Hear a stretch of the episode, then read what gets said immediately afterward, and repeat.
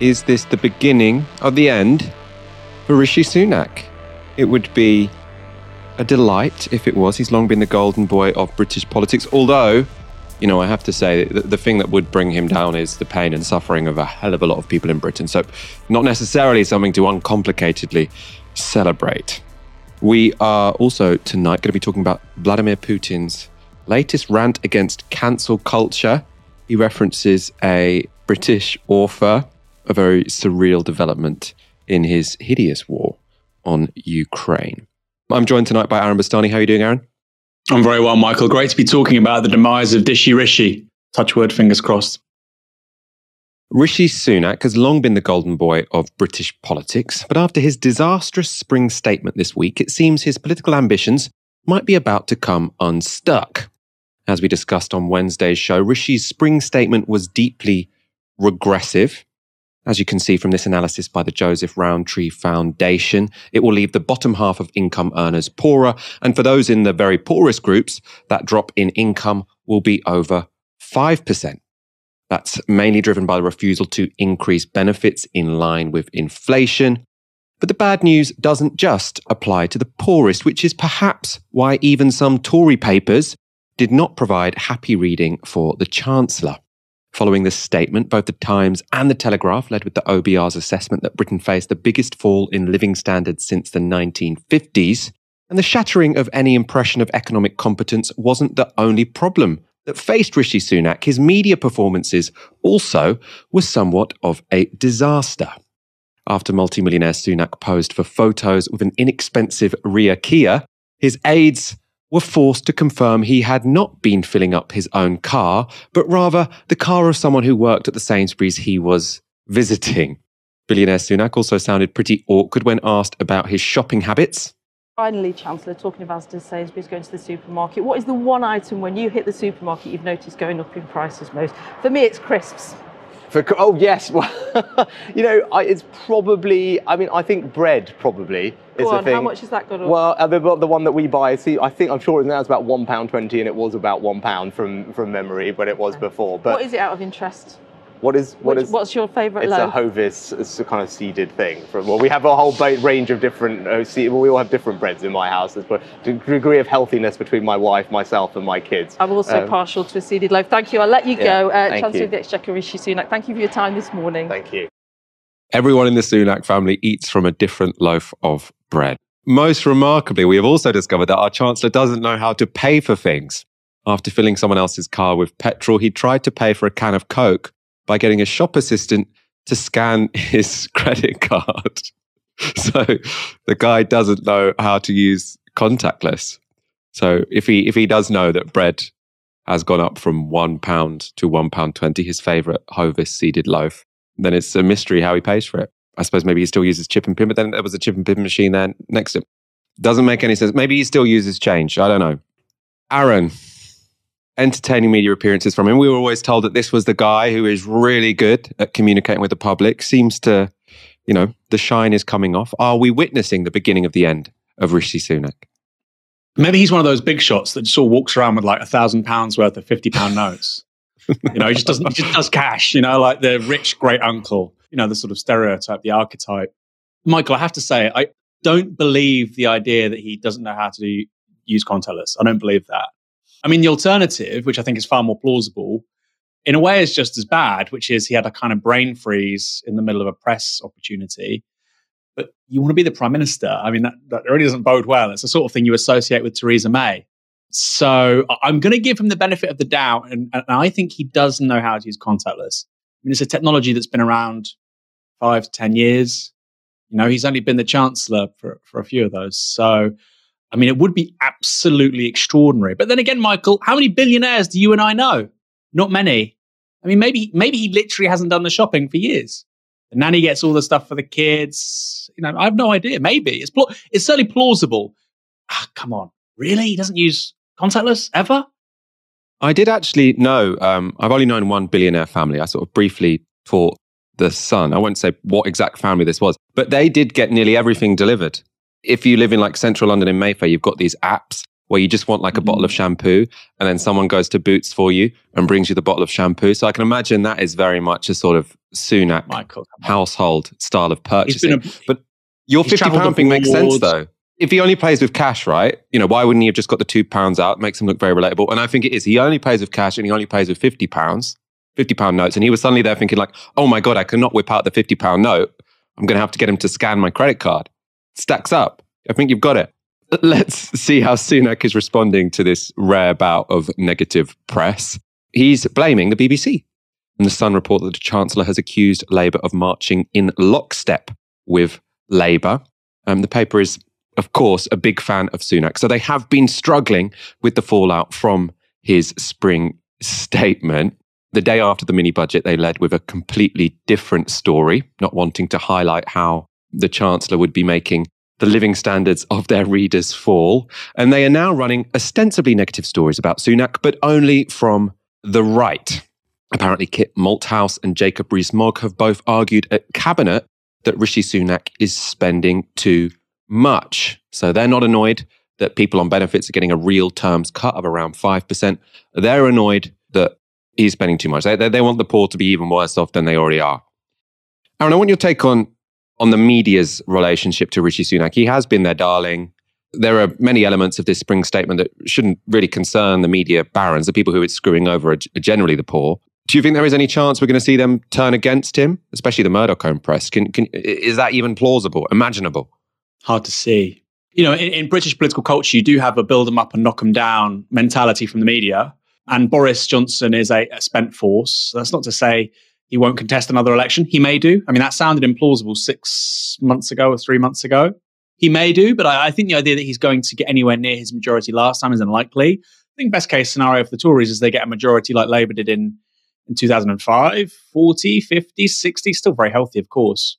But more plausible is that they get a, a decent majority or a working majority, but not a big one.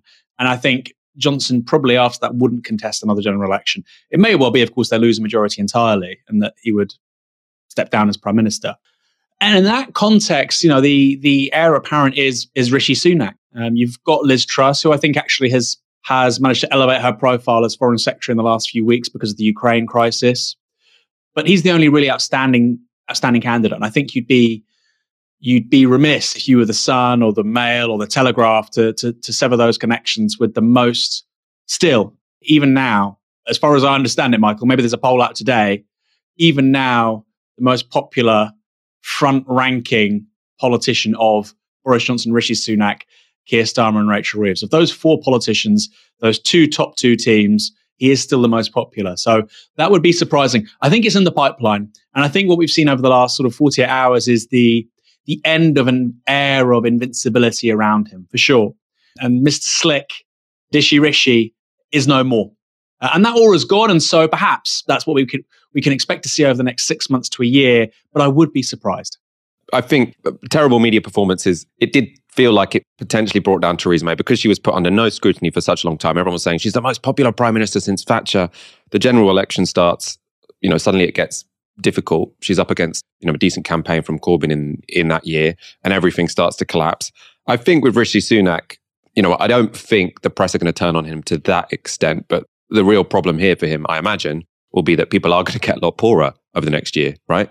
And he is associated as the economy guy. That's helped him up to now because people got furlough or whatever over the the pandemic. It could end up being a real a real burden for him that he is associated with the economic direction of the country.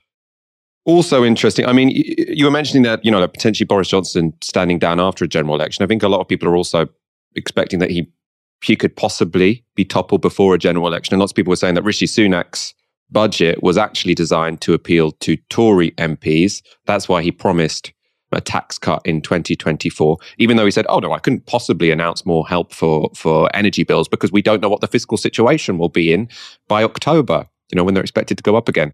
But no, he doesn't know the fiscal situation well enough to be able to tell us how we're going to pay our energy bills. But he does know the fiscal situation well enough to know that just before a general election, he's going to be able to cut taxes. So was he being too clever by half? He thought this is how I'm going to appeal to the Tory backbenchers, but now by you know potentially really damaging his reputation, they might think, oh, maybe this guy isn't the winner we thought he was. Yeah, uh, there's two ways to look at it. Either you think that they're sort of completely detached from reality. And like you say, the, the, the, the political emphasis here is on winning Tory backbenchers, talking about cutting a, a rate of tax from 20 basic rate of tax from 20 to 19 pence in the pound in 2024. There's another argument which I think is probably too kind for Rishi Sunak, which is he's banked about 50 billion pounds here because of various tax rises and and growth being uh, better obviously in the last 12 months than the 12 months before that. This is how the FT framed it. He's banked 50 billion. And rather than engage in sort of giveaways like we've seen in, in Germany or in, in, in other countries, when I say giveaways, of course, trying to basically offer some relief to to people who are about to see a, a hell of a year. I mean, we'll talk about that more in a minute. He is weighing up his options and keeping back some of that fiscal firepower for for later on. There's something to that, and I don't think it would be completely unwise. You know, this is the spring statement; it's not the autumn budget, and energy bills obviously are going to go up massively, but it's going to be next winter, which is the real problem. And actually, when you look at some analyses, so for instance, the Center for uh, Economics and Business Research, the CEBR, they're predicting economic growth this year of about 1.9%, which is lower than the OBR, which is the Office of Budget Responsibility. But they're actually saying for 2023, they're saying 0%. So there is some wisdom, one might argue, in holding back till this autumn in terms of providing uh, extensive relief and massive measures in terms of bills and so on and so forth. I don't think that's the logic driving Rishi Sunak. And I think along that, you could say, well, look, the Russia Ukraine conflict is a very dynamic situation. People are talking now about 10% food inflation in the UK this year. Like I said, lower growth. If you look at inflation with regards to things like fertilizer, wheat, obviously oil and gas, explosive. I mean, fertilizer is just seeing extraordinary inflation. And so I think there is an argument to be made well, it makes sense to take a step back and reassess these things in two to three months because this get, could get really bad, right? The CEBR, as I've already mentioned, their report was from two weeks ago, basically looked at the impact of the Russian invasion of Ukraine. And their assessment is far worse than the OBR. So, alongside that 0% growth in 2023, so a plausible recession as a result of this in Britain, not the EU, Britain, Alongside that, they were predicting a far bigger hit to wages. So the OBR, I think, is predicting a 2.2% hit to real wages, inflation outstripping wage increases. It works out about the average person is about 550 pounds worse off. The CEBR is predicting something a lot worse than that. They're saying this year, a thousand pounds per person. I think it was around two and a half thousand pounds per household. Average household is two and a half people, 2.4 people and something similar again next year. So the average person this year, according to the CBR, will be a thousand pounds worse off. And I think next year about four, five hundred pounds worse off, which is extraordinary, Michael. So the OBR numbers are nowhere near that bad. And even they're saying this is going to be the worst year for living standards since 1955, 56. So if you're again being charitable with Rishi Sunak, it would be sensible to keep some fiscal firepower back. I don't think that's why he's doing it, though. I agree with you. This was a budget principally for the pundits, for the media, for some uh, archetypal cliche of the Tory voter who just cares about fuel prices and fundamentally about his backbenchers. He also hasn't really held fiscal firepower back because he's promised to cut taxes, which is the opposite of holding. You know, he he, he said, "Oh, we are going to be in a position to, to cut taxes." So it, it doesn't seem to me that he really is you know, yeah, but that's not in any in one, any way. Sort of suggesting what I'm trying to do is keep something in the can that I can maybe use if things get even worse. Yeah, but one one penny in the pound on basic tax, which he's promising, is not 50 billion. You know, we have there is an extraordinary amount of leeway he he presently has, and some of that was brought back with an. I mean, my God, Michael, we're not. I don't know if we're going to talk about it. The national insurance. This is what makes me think Sunak's a terrible politician. More than trying to pay with his card, right, uh, to to somebody's like you know, uh, scanning gun more than that is the national insurance farrago. Everybody in the country now thinks they're going to be paying more national insurance because that's the Tory messaging to them for six months. National insurance contributions are going to go up. Your national insurance contributions are going to go up no matter how much you earn. And it's true, they go up from April for everyone. They go up because, of course, they're going up 1.25%, uh, 1.25 points, which is about 10%. Significant hit. What Sunak announced in the budget was an increase in the threshold of national insurance kicking in, which actually means come July, so you're going to pay that higher rate on national insurance from April to July. After July, earn less than £42,000, you'll be paying less national insurance than before. So actually, I think 80% of the population is paying less national insurance after July than they were before. But everybody thinks they're paying more national insurance. you know, I had to dig deep and read about this for about 45 minutes as a journalist, as somebody who's interested in these things. I finally worked out the exact dates and numbers. And I was like, wow, I, I thought he was really slamming people here. And wow, they have really fucked this messaging. Um, so again, yes, it's it's funny to talk about the bread and him paying with the card. What this speaks to is actually someone who's not a very capable politician. You know, it's not just the photo shoots and the media appearances. He's he's really screwed up core policy and its relationship to messaging. I would be very surprised if somebody like that becomes a successful Tory leader and prime minister. Very different to Boris Johnson. People like to knock Boris Johnson, but you know, he was always talking about getting Brexit done and leveling up, two things which were really core commitments and people associated with him. Sunak seems very different. He seems all over the place. So if this national insurance farrago is anything to go by, very, very, very poor politician. You're right, Aaron. The, at least in the short term, the outcome of the national insurance changes, if you add both of them together, is for most voters, the increase in the national insurance threshold, that on its own makes everyone a little bit richer than they otherwise would have been. The increase in the national insurance rate makes everyone a little bit poorer, but for most people, the increase in the threshold has cancelled out and some the, the increase in the national insurance rate. So that on its own was not was not a bad policy. And Aaron, you're right. People think they're paying more of it. Many people will be paying less. The big issue though was what he didn't do. That he, didn't increase benefits by the rate of inflation, which is why if you're in the poorest households, you are going to be more than five percent poorer over the next 12 months. You know, and so oh, Rishi Sunak having a bit of extra fiscal firepower, it's not necessarily going to be that much of a consolation if you are. I know I, I, take your point, Aaron, that these energy bills that's really going to kick in next winter because we're about to go into the summer. But I think there is going to be in the here and now a lot of people struggling to pay their bills. Let's go to our next story. Rishi Sunak had got used to being treated with kid gloves by the British media, but now they're getting a little tougher and he doesn't appear to know how to react. Let's take a look at the awkward moment he was challenged about his wife's business on Sky. You, you mentioned that, and you mentioned the pressure on Russia. Um, it's been reported uh, that, that, you've got family links to, to, Russia, that your wife apparently has a stake in the Indian IT consultancy firm Infosys. Um, they operate in Moscow. They have an office there. They have a delivery office there. They've got a connection to the Alfa Bank in Moscow. Are you giving advice to others that you're, you're not following in your own home? That's not as a, I, I'm an elected politician and I'm here to talk to you about what I'm responsible for. Uh, my wife is not.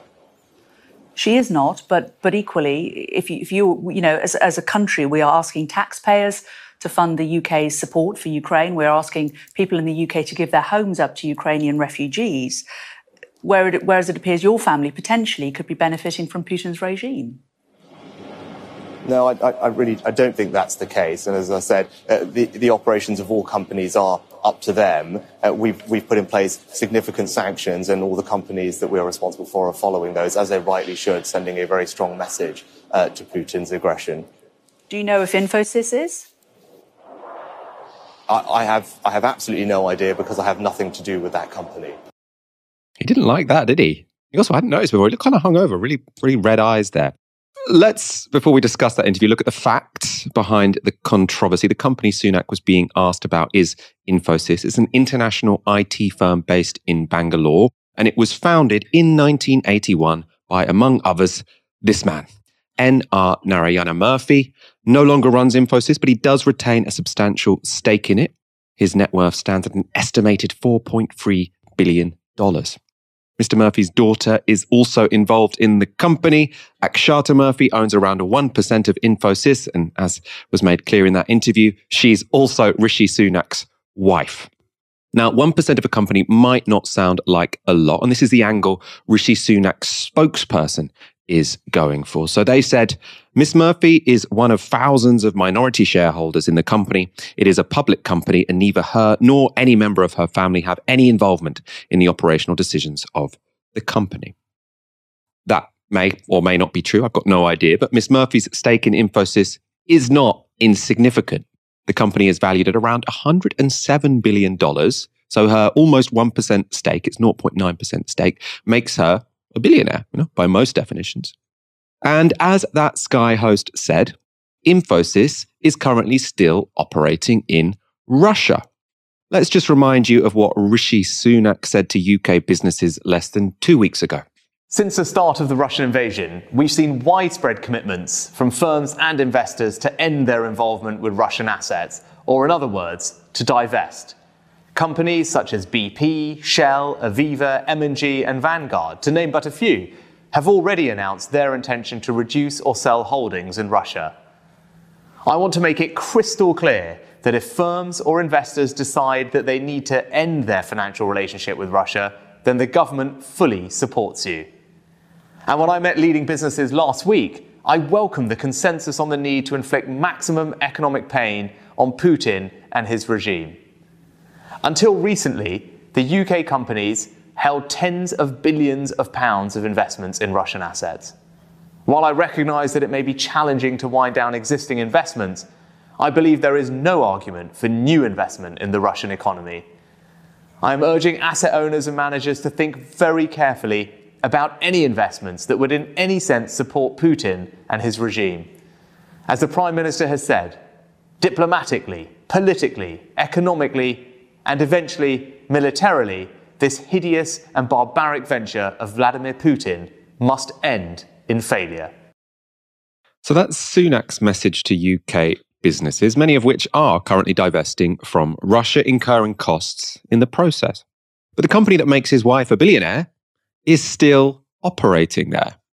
Aaron, Rishi Sunak has tried to deny that his family are benefiting from work Infosys are doing in Russia, but that's not really credible, is it? I mean, if they're working in Russia, she's a shareholder of them, then she is financially benefiting from whatever they're doing in Russia. Yeah, I, I, think much of the electorate doesn't actually grasp how rich Rishi Sunak is. You know, I mean, we talk about, you know, 1%, an elite. There have been very few people this privately wealthy in politics in Britain ever. You know, a recent example would be Zac Goldsmith. I think he was reputedly worth between two and 300 million pounds. You know, Sunak's in that league. And of course, it's his wife who's wealthy and he's married into wealth, as well as being, you know, quite successful himself in, in the financial services before becoming a politician. But he is married into major, major money. Talk about the Camerons. You know, I think uh, Dodgy Dave, you know, he had uh, an inheritance from his father, which was subject to particular tax arrangements and so on. But compared to the money at the disposal of uh, Sunak and his wife, small fry.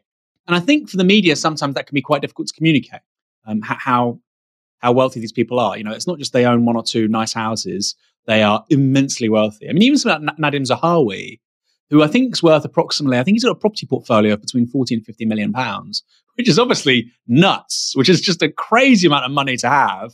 And this ter- person's talking, how can we solve the housing crisis? Well, we could probably appropriate all your properties and, and, and maybe put them on the market. And uh, that, that, that would be uh, pushing things in the right direction. Even Nadhim Zahawi, who, who has this extraordinary property wealth, is nothing compared to the Sunaks.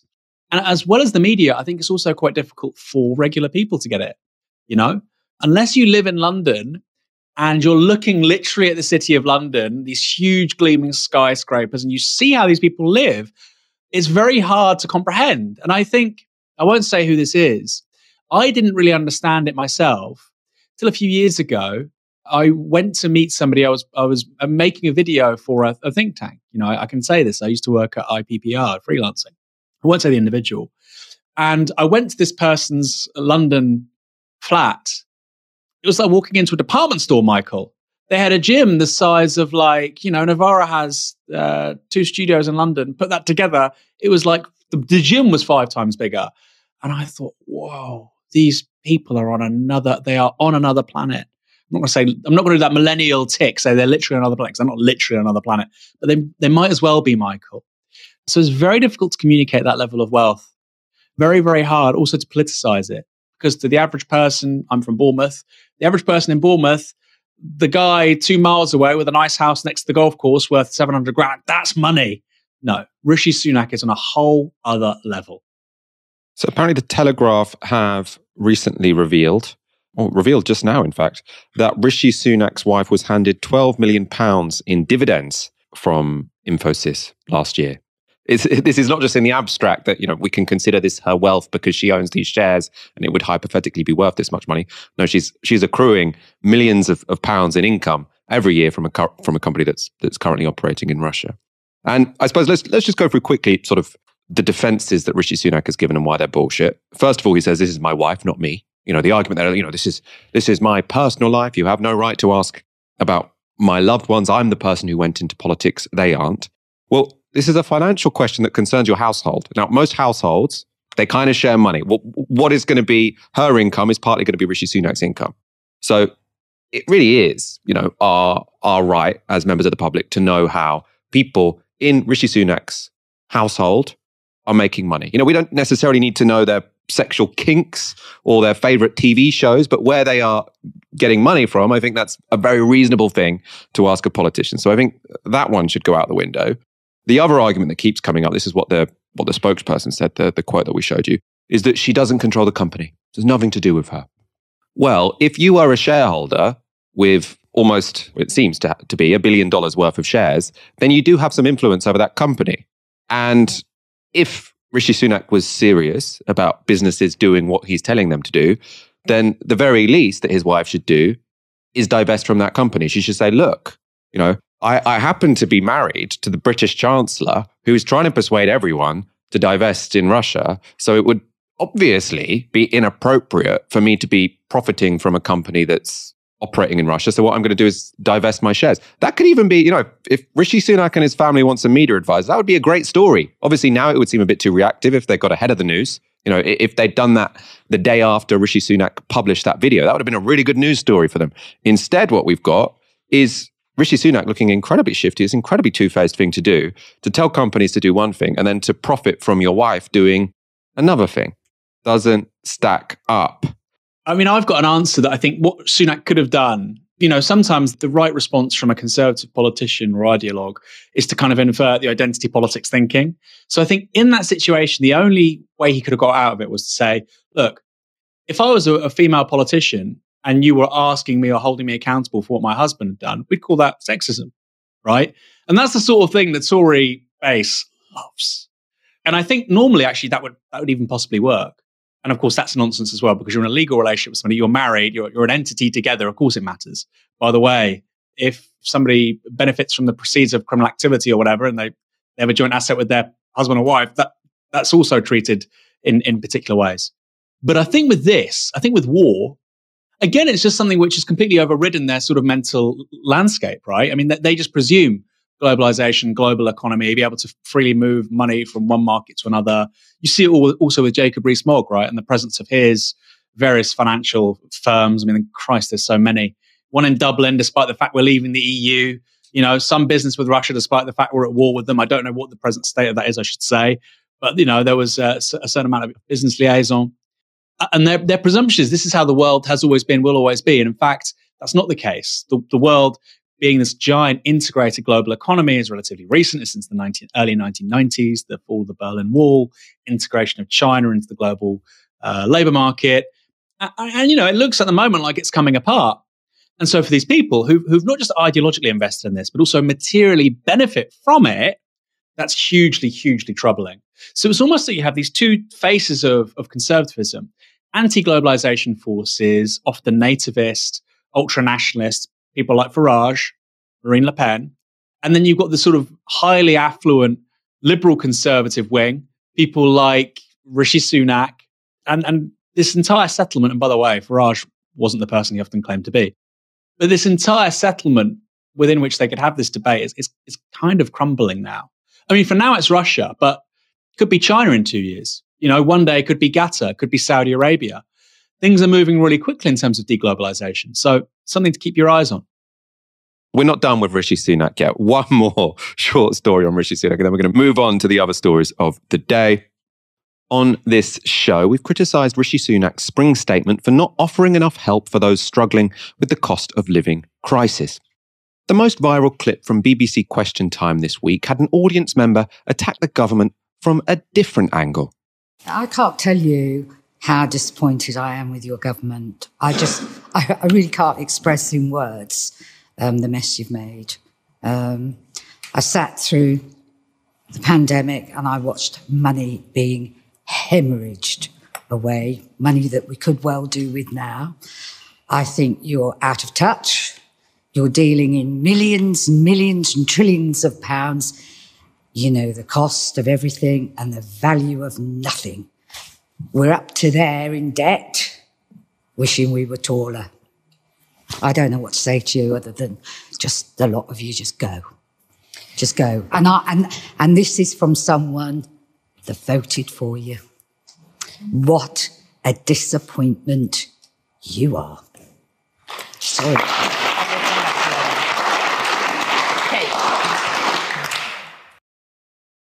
That clip's now been viewed around a million times on, on Twitter, that is. And I have to say, when I watched that clip, I was in two minds. I do like to see a Tory getting taken down in, in public, especially when you get that huge round of applause afterwards. At the same time, that, that critique, which seemed to be very popular in the room, comes from a regressive place, I think. You know, she, she's essentially saying, you're spending too much. You need to tighten your purse strings. Aaron, was that a demand for for austerity that was getting a round of applause? Yeah, and there's so many sort of blue tick libs who are going to be like, oh, like clapping like seals. Isn't this great? They're attacking the Tories. She, this is this is awful. She's saying things which are categorically untrue. We ha- she's saying well, we could do with that money now. We have the money now. We have the money now. Public debt still only around I think ninety percent of GDP. We we have the money. And the idea that oh, the crisis we're going through now in some way is bad for the national debt High inflation is bad on many counts. High inflation is terrible on many counts. One thing it's really good for is the fact that it winds down the real value of liabilities and debts, because that's what inflation is. So the idea that high inflation, oh my God, we really have to worry about the national debt. Well, no, because it's actually falling in relative value. Michael, austerity started like 12 years ago. I have to say, you know, it was pushed not principally by the Tories, but by the media and it has warped people's understanding of how macroeconomics works. Now, look, it's always very difficult to understand, but actually, it turns out that the presumption that, look, the state is quite a powerful thing, it can do things that the rest of us can't, is correct. The Bank of England is not like a credit card. Okay. So we could spend more money during COVID. That doesn't mean that we can't do certain counter cyclical measures, as they're called, right now, too. And like I say, in fact, when borrowing costs are so low and inflation is so high, it's Goldilocks for, for your debt because you can you can spend money using government debt. Repayment rates are relatively low. The interest rates are relatively low, and it's getting cheaper anyway because of inflation. So economically illiterate, but I think so many people, like I say, particularly blue tick libs, Michael, are so desperate to own the Tories, they're willing to buy into the most reactionary right wing market fundamentalist political economy imaginable. I think that's I think that's a bit of a worry. So the woman, she was a fool for voting Tory in 2019, and she's still a fool. Sorry. Oh, you're not supposed to tell the voters that, Aaron. I suppose you're not a politician, so it doesn't really matter. The more optimistic way of looking at that clip, I mean, I agree. As I said, I do think what was what was said in that clip was incredibly reactionary. The more positive way of looking at it, if you want the Tories out of government, is if you think about you know people's attitude to the economy as kind of just vibes. You know, so the vibe now is that the Tories are less good at the economy than the vibe about the Tories was, say, a year ago. And we have some evidence that this is sort of how people are thinking about this. So Labour are now more trusted to handle the economy than the Conservatives. A poll from Opinium following the spring statement found that 32% of the public would trust Keir Starmer and Rachel Reeves most to handle the economy, with only 31% saying Boris Johnson and Rishi Sunak. And that's a pretty dramatic reversal from last year, when 39% said they'd trust the Tories and only 25% said Labour. We can also show you a more detailed breakdown here. So, when it comes to bringing down the national debt, that's the only metric on which people are still most confident that Conservatives would be able to do it. Running the economy, a much more sort of general abstract things. People trust Labour to do that, 34 to 32 for spending government money efficiently. Labour are in the lead, 36 to 26%. Um, and in improving public services and improving your financial situation, Labour are well ahead. Aaron, Labour are going to be pretty pleased with that, aren't they? Starmer and, and Rachel Reeves. Well, it's, it's actually quite rare for, for Labour to be ahead on the general economics metric. Yeah, so I was very critical of that of that woman just now, and I should say, so in terms of an electoral calculus for Labour, it's still obviously excellent that somebody is saying, "I'm a Tory voter, and I think you should now go," and I think you're a disgrace, and it's obviously positive in terms of political expediency for the Labour Party. My worry is, Michael, look, we have multiple problems as a society, which we're presently facing, which are coming down the line, mass inequality, housing crisis. You know, we're now looking by 2025 at wages being flat for 17, 18 years. You know, we left, I left university and I have entered a world which literally, short of a war, couldn't have gone more wrong. Really couldn't have gone more wrong. If you entered the labor market, say in, in, in 2006, seven, things have not turned out like you thought. And if we want to uh, get over, like I say, inequality, stagnant wages, stagnant productivity, then deal with climate change, then demographic aging, then regional inequality, then national infrastructure, you want to do all of this stuff, right? The very premise of that question, will you be good on the economy, is not the way to look at this. Now, I understand Labour have to want to be good at the economy. I get that. And, and that's the, that's the nature of the beast. I, I understand that entirely. But if we're going to be stuck in this political rut where you say, well, you're running more than a 3% deficit this year. That's terrible. That's bad politics. You're bad on the economy. Well, look, we've had stagnant wages for 15 years, according to the OBR, coming out of 2025, precisely because of this orthodoxy. Is that good on the economy? You know, in 2015, you had the, the Confederation of British Industry and a bunch of absolute chumps, I should say, saying, don't vote Labour. The, the, these, you know, dangerous left wingers vote Tory. Sensible, pragmatic austerity economics. But productivity stayed flat for 10 years. What's productivity?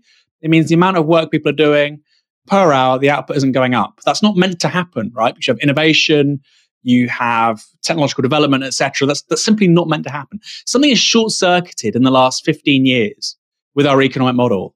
So the idea that we're therefore going to say, who's going to continue administering economics as usual better? That is the wrong question to be asking. The question we should be asking is, who's going to deal with the housing crisis? Who's going to reduce inequality? Who's going to sort out public services? Who's going to deal with stagnant wages? Who's going to deal with climate change and demographic aging and an imminent elderly care crisis coming down the line in a decade or two? Those are the serious questions to be asking. So, yes, Labour should take succor from the fact that these are really promising survey uh, and polling data heading their way. But if we're actually interested fundamentally in the more important question of how do we solve these problems, they're less important than they look. Let's go straight on to our next story. Since invading Ukraine, Putin's live stream speeches have often seemed unhinged. They've now got positively surreal. In his latest address from the Kremlin, he attacked cancel culture in the West and cited the treatment of Harry Potter author J.K. Rowling.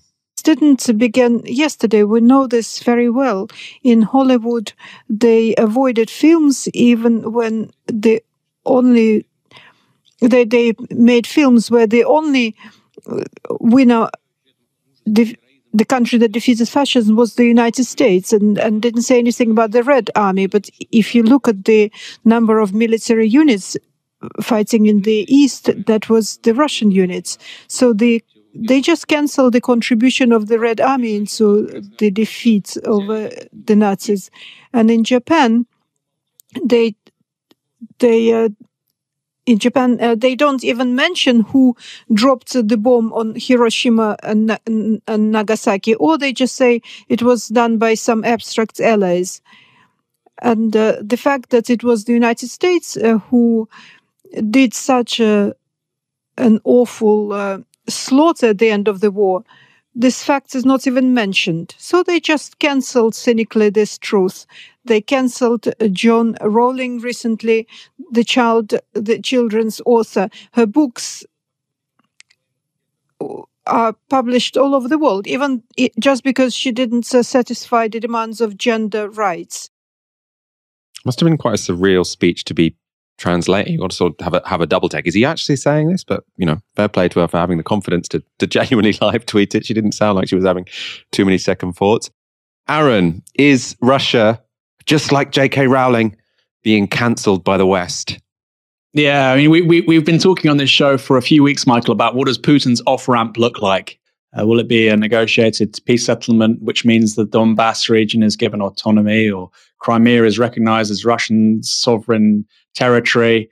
Well, it may be that uh, Vladimir Putin goes on the Joe Rogan experience and gets a monthly column in The Observer talking about cancel culture because he sounds increasingly like uh, one of these reactionaries that you see on the US right, or indeed in this country on the so called political center. Uh, it is nonsense. And like you say, imagine being that translator.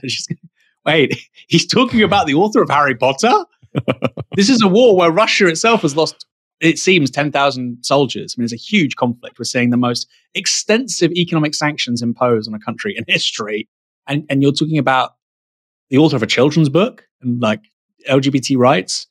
Um, this isn't a coincidence. You know, they, they, they do share these people, not necessarily J.K. Rowling, but the kinds of people that go on to the Joe Rogan experience and talk about cancel culture and uh, and I love criticizing liberals and liberalism, right, Michael?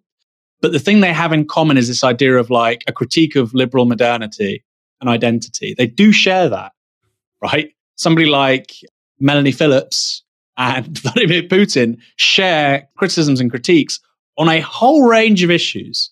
And people might think, oh, too far. That's really unfair on, on people you politically disagree with domestically. No, he, he, he openly calls the West a decadent society. I mean, I think we, we have a decadence in our societies for very different reasons. I think it's because you've got people like Rishi Sunak and various other politicians worth tens of millions of pounds each. I think that's a problem of decadence, sure. Uh, but he leans into the idea that we're ideologically and ethically decadent as societies. And look, that's the calling card of many people who who earn their keep uh, writing columns and appearing on the BBC and going on BBC Question Time. Vladimir Putin and his points, his like talking points, could very easily be an audience member or a panelist on BBC Question Time. Seriously, and this is one of them, right? I mean, what's interesting, you know, because if you if you think about it, sort of in relation to discourse about sort of cancel culture in this in this country, like we've often talked about how you know channels like GB News explicitly started to say we are to be challenging cancel culture, and it wasn't even like a powerful enough argument or idea to make a successful cable show, a successful cable channel in the UK. And now Vladimir Putin is trying to use this as a talking point to justify a completely unjustifiable war. But I mean, he's he's more talking to the Russian audience here. So he, this is supposed to justify the loss of you know potentially 10,000 10, Russian troops so far. It, it, it does seem a little bit desperate. I can't imagine that is going to really motivate the Russian people and think, yeah, this war is is worth it. Let's watch the rest of Putin's rant about cancel culture. They're not trying to cancel our country. I'm talking about the progressive discrimination of everything to do with Russia, this trend that's unfolding in a number of Western states with the full uh, neglect or sometimes encouragement of Western cultures.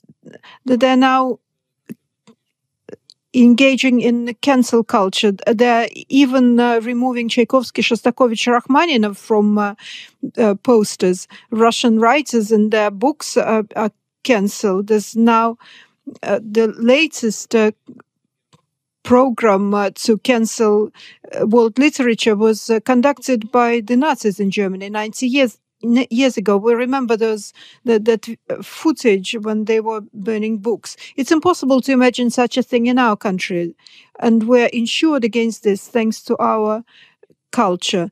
And it's inseparable for us from our motherland, from Russia, where there is no place for ethnic intolerance, where for centuries representatives from dozens of ethnic groups have been living together. And uh, cultural diversity is the pride of our society, the strength and priority of our state.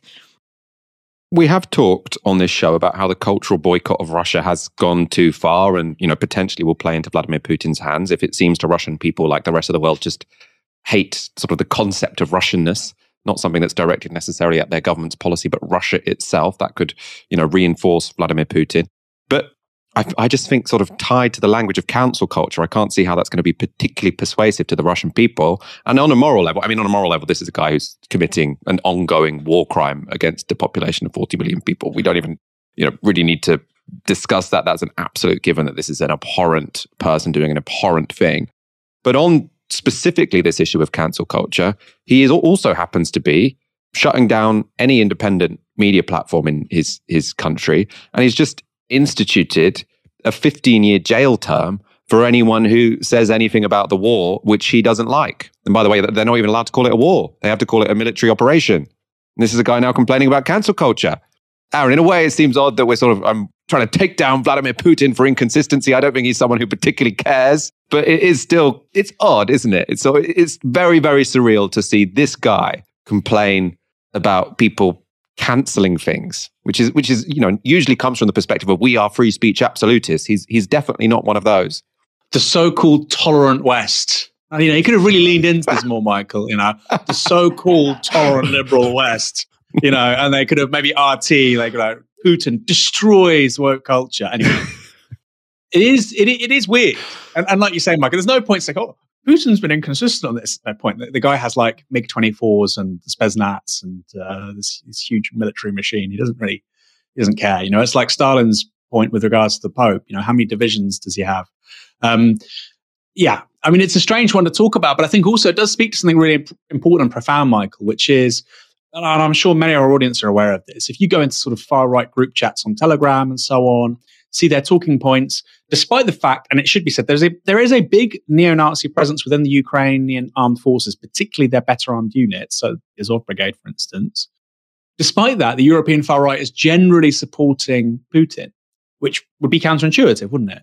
Of course, there is the fact that Putin has groomed, or the Moscow, the Kremlin has groomed the European far right for a decade, sp- spending money, giving money, sending people and thinkers over, offering loans. You know, the Front National took a 9 million euro loan from Russian banks because no European banks would give them money. They were offered lines of credit up to 50 million euro. This is not an accident. So that's part of it. But also, I think you look at people like Tommy Robinson, you look at various far right people, and they are searching for a post liberal politics. Tucker Carlson, and I don't think Tucker Carlson should be as a, tra- a traitor and treason, and he should, you know, be given the death penalty or whatever these lunatics, these liberal lunatics are saying in the United States. But there is an important resonance here, which is all of these people are searching for a post liberal settlement. No, I'm not, I'm not a liberal, I'm a socialist, right? But I do agree with liberals on one thing, which is that individuals are uniquely placed to determine what happiness is and how they should live their lives. That's a, that's a liberal insight, which I agree with. And of course, the right doesn't. The right says, well, actually, what you think happiness is and what you want is secondary to tradition, authority, the state, how, how things have been done for generations. So it's a very different worldview. It is not an accident that people critical of the most contemporary forms of liberal modernity, but which, by the way, doesn't always get things right. There's lots I disagree with about it as well. But there's a lesson for us on the left, which is if the entirety of your politics is premised on, you know, shitting on the libs, you're going to end up in quite a weird place. You're going to end up in a, in a place where people are denying women the right to abortion. You're going to be ending in a place where you've got people who are pro um, arranged marriage or ethno nationalism. You know, they're, they're, and this is, of course, a spectrum. But that's where a lot of the, the most radical manifestations of post liberal politics can end up. I'm, I'm interested in post liberal politics. I want a socialist politics of universal emancipation of both the individual and society quite complicated. You can read about in my book, uh, available online. But the point is, uh, th- this is something really, really significant. And it's not an accident that fascist talking points and the talking points of Vladimir Putin on this issue overlap with certain British columnists. It's not an accident. Final story. Graham Linehan is the Irish comedian responsible for hit TV shows like Father Ted and Black Books. He's also a professional transphobe. This week, Linehan appeared on the BBC speaking to Stephen Nolan. He accused transgender people of taking everything from him. The more time passed, I was I was standing up. I was I was trying to explain myself as clearly as possible. When they couldn't come for me, they came for my wife. They released my wife's address online. They um, sent the police to my home. You know, the police have been to my house uh, several times. I've, I've I there's I'm living in a flat now because eventually the pressure of all this drove my wife and I, and I apart, and we divorced. Um, because of this? Yes. It must feel like a lonely place, and it must hurt, and it must mess you up. It, yeah, yeah. You know, they took everything from me. You know. Like what? What do you mean? They took my, they took my my family. You know, you know, before this, I all I was doing was, you know, writing comedy and playing board board games and and set, and being silly on the internet. And then I just said, no, hang on a sec. Stop calling these women TERFs. Stop sending them abuse. Let them speak. And for that, they they just destroyed me. Do you honestly feel destroyed? No, because because the one thing about this, the one thing about this that keeps me going is that I know I'm right. You know. I don't know, Graham. If your campaign to defend women's rights ended with your wife leaving you, maybe you should be a little less confident that you're right. Or just just something to think about, mate. Something to think about. In case you're not familiar with Linehan's reincarnation as an anti trans activist, in 2020, Twitter decided to ban him from the platform after tweeting, Men aren't women, though, in response to a pride post by the Women's Institute in support of its transgender members. So I'm here to defend women's rights. He's like trolling the Women's Institute Twitter page. He had already received a warning from West Yorkshire Police after a 2018 row with the transgender activist I haven't got her name right in front of me now. Stephanie Hayden, where he dead named her. The tweet in question was this. Um, so he says, My run in with Stephanie Hayden made the Times favorite bit is where, and then he, he dead names her, explains how it's perfectly legal and normal to have multiple identities. But if you don't call him the female one, you're doing a hate crime. I just think that it's so repulsive when people sort of glory in calling someone the, the gender they were assigned with when they've transitioned. Linehan also did it more than once.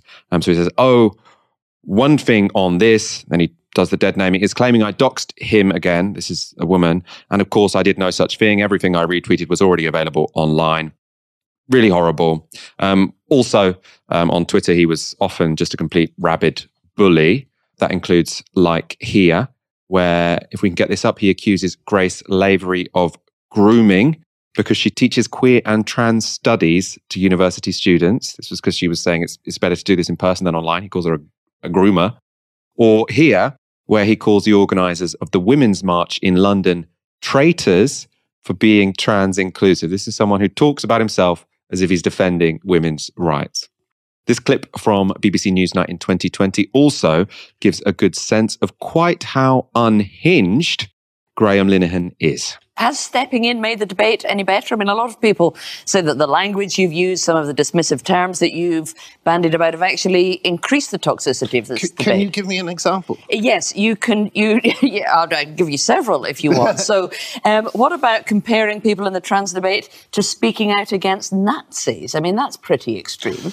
Well, there's a couple of parallels. One is that uh, at the moment, um, children are. Uh, basically being experimented on with uh, uh, puberty blockers. Uh, for instance, oh come on, you're not seriously trying to say that children going to the doctor and saying that they're worried about their gender is akin to children being experimented on in Nazi I'm concentration afraid, camps. I'm, I'm, afraid I am because Lupron, which is which is um, a drug that's supposed to be meant for end stage cancer treat, uh, prostate cancer treatment, is being given to Okay, young girls. these- It has never been tested on girls. It has never been tested on women. No, that's happening to no, young well, women Look, look there's a, a couple of issues here. One of one of them is that these are doctors who are doing this, and you don't have any medical training to know about this. But the other is that they are doing it by choice. It is deeply offensive to compare this to Nazi concentration camps. Mm. Oh no, no! were- Don't get me wrong. I'm not comparing it to Nazi concentration camps. That's that's that's. And Well, also, that's, that's no, that's No. basically what you said. Was No, no, experimenting on children is what the Nazis did, and what doctors are doing today. Well, one of the other things that Tavistock whistleblowers reported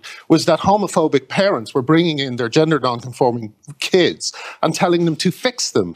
You know, there was a dark joke that went around the Tavistock where they said that in, in a couple of years there'll be no gay people left. You know, now that's why I compare it to eugenics programs and things like that. If you want to have a reasonable debate about what's going on with gender identity in this country, we can't talk about Nazis in the same thing, the thing, the thing about the Nazi comment was was what I was trying to get across was that this is a hinge moment in history, just like just like during the Nazis, and we always ask ourselves the same questions. We ask ourselves, what would I have done? Would I have bowed down? Would have would I have done done everything I was told to do, or would have I would I have resisted? Would I have stood up and would I have stood up alongside people who were trying to do the right thing? That's what I'm trying to do at the moment. Wow. I mean, there were questions at the time of the wisdom of, of BBC Newsnight platforming this guy who doesn't know that much about the issue to say quite hateful things. But at least you can say the the host there gave quite a, a challenging interview. Stephen Nolan gave him a complete softball interview to get to claim that trans people took everything from him when actually it was just that his wife left him because he'd become an obsessive transphobe online. On that note, on a side note, Linehan's ex-wife, so that's Helen Serafinowicz, posted this image on Instagram this morning. Um, of course, we, we can't say for sure this indicates unhappiness with her ex-husband's framing of the situation. But, you know, it's a bit of a coincidence that this comes up today. Helen's brother, who is called James Serafinowicz, he posted this tweet in 2020. Um, so that's around the time that the marriage ended. So this is a little bit more explicit. And it suggests that things didn't go quite according um, to what Linehan suggested. So he says, calling people beards and telling others to fuck off 18 hours a day is definitely worth losing your family for. So, some insight into what really happened in that relationship. The reference there is to Linehan's bizarre habit of endlessly calling those who support trans rights beards. Why is this guy still getting softball interviews from the BBC? Yeah, it's a really good question, Michael. I mean, who, what, purpose does this serve? I don't get it. I mean, he, he has lost he has lost a lot of things. And quite frankly, I think his wife made a sensible decision to leave him if this is how he's conducting himself. It's a really, really strange one. And uh, for me, and obviously, I think everything he said is disgusting and awful, um, dehumanizing. But I don't understand at what point he decided doing that, just tweeting this bile, and he's not even on Twitter anymore, was worth losing his family and career over. I don't understand. And I think it must boil down to some messiah complex he has he's going to be the one who redeems a group of people. I don't know. Although there's no rational explanation for it. There really is no rational explanation for it. And he, he even now he's saying, well, if he was crying and all that, and he's like, I can't believe what I've done. I'm such an idiot. You say, well, this is again internally logical. He's saying, no, I'm right. So he must think it was worth it. I'm right. Very, very, very strange, very strange individual.